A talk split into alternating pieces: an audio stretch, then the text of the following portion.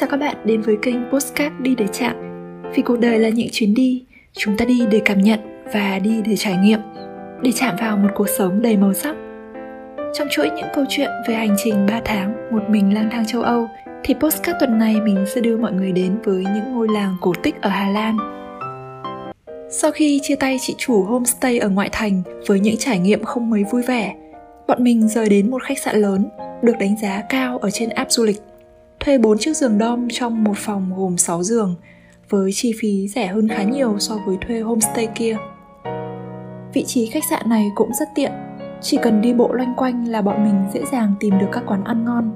Đứng ngay từ sân khách sạn, nhìn ra bến xe buýt, đi bộ thêm một chút là tới ga tàu điện. Buổi tối thì mua một vài chai bia cùng chút đồ ăn nhẹ về, cả lũ ngồi quây tròn ở sân khách sạn tám chuyện. Nếu đi du lịch châu Âu, các bạn đừng ngại phải ở dorm.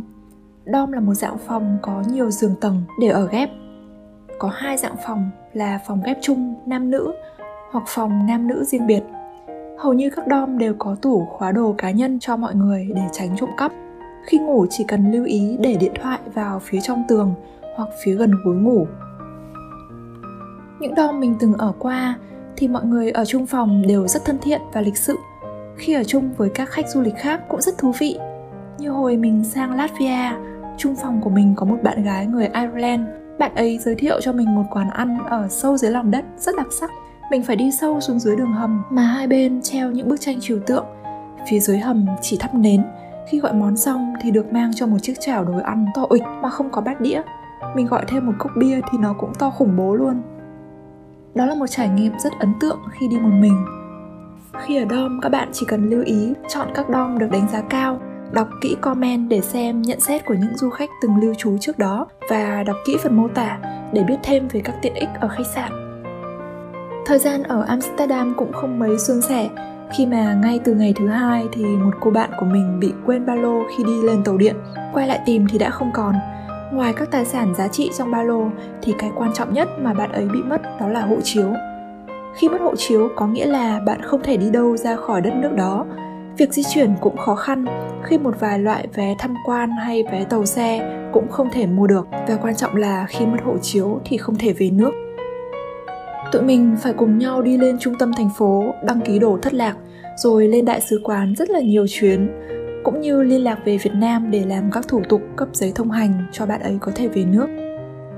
Bọn mình đi lo các thủ tục cần thiết gần như hết cả 2 ngày, nên tầm 6 giờ chiều ngày thứ 3 thì bọn mình mới tranh thủ đi được tới làng Zaanse Schans. Đây là một ngôi làng đặc trưng của đất nước Hà Lan, nhưng mình thực sự cũng không biết phải đánh vần tên làng như thế nào. Làng này cách thành phố Amsterdam khoảng 15 km, nơi đây thực sự là một không gian yên bình và thơ mộng với những chiếc cối xe gió to cổ kính.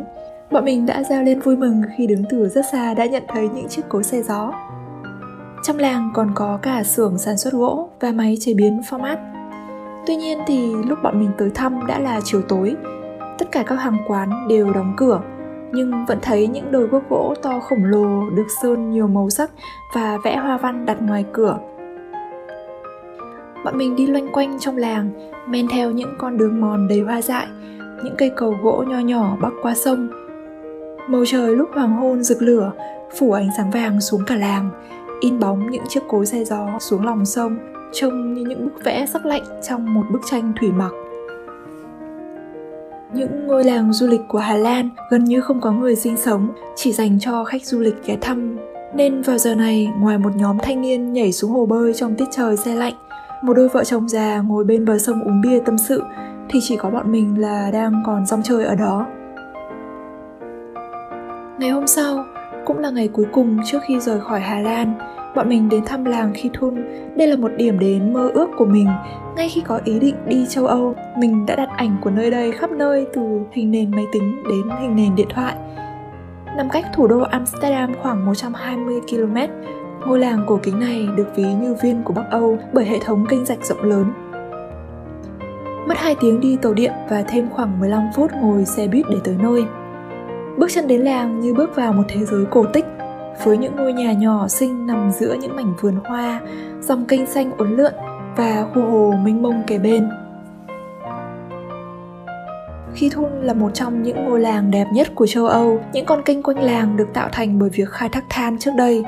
Trong ngôi làng này hoàn toàn không có xe hơi, phương tiện giao thông duy nhất là đi thuyền qua các con kênh xanh mát nên không khí rất trong lành, không bị ồn ào bởi tiếng động cơ, chỉ có tiếng chim hót và tiếng vịt kêu.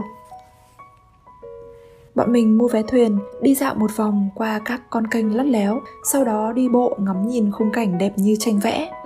Nơi đây đúng là một thiên đường đầy màu sắc, với những căn nhà nhỏ sơn xanh sơn đỏ, nằm tách biệt trên từng ốc đảo. Khoảng sân nhỏ rực rỡ bởi cỏ hoa và hàng rào.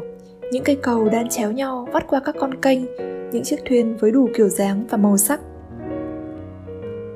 Vì lưu luyến quá nên mình ngồi ở bãi cỏ thưởng thức không khí một lát, quay đi quay lại đã là chiều muộn, không còn mấy người.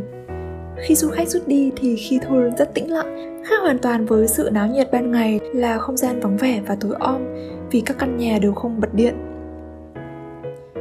Lúc mình ra về thì xe buýt cũng đã hết chuyến nên mình phải chờ rất lâu để có thể bắt xe taxi từ bến tàu.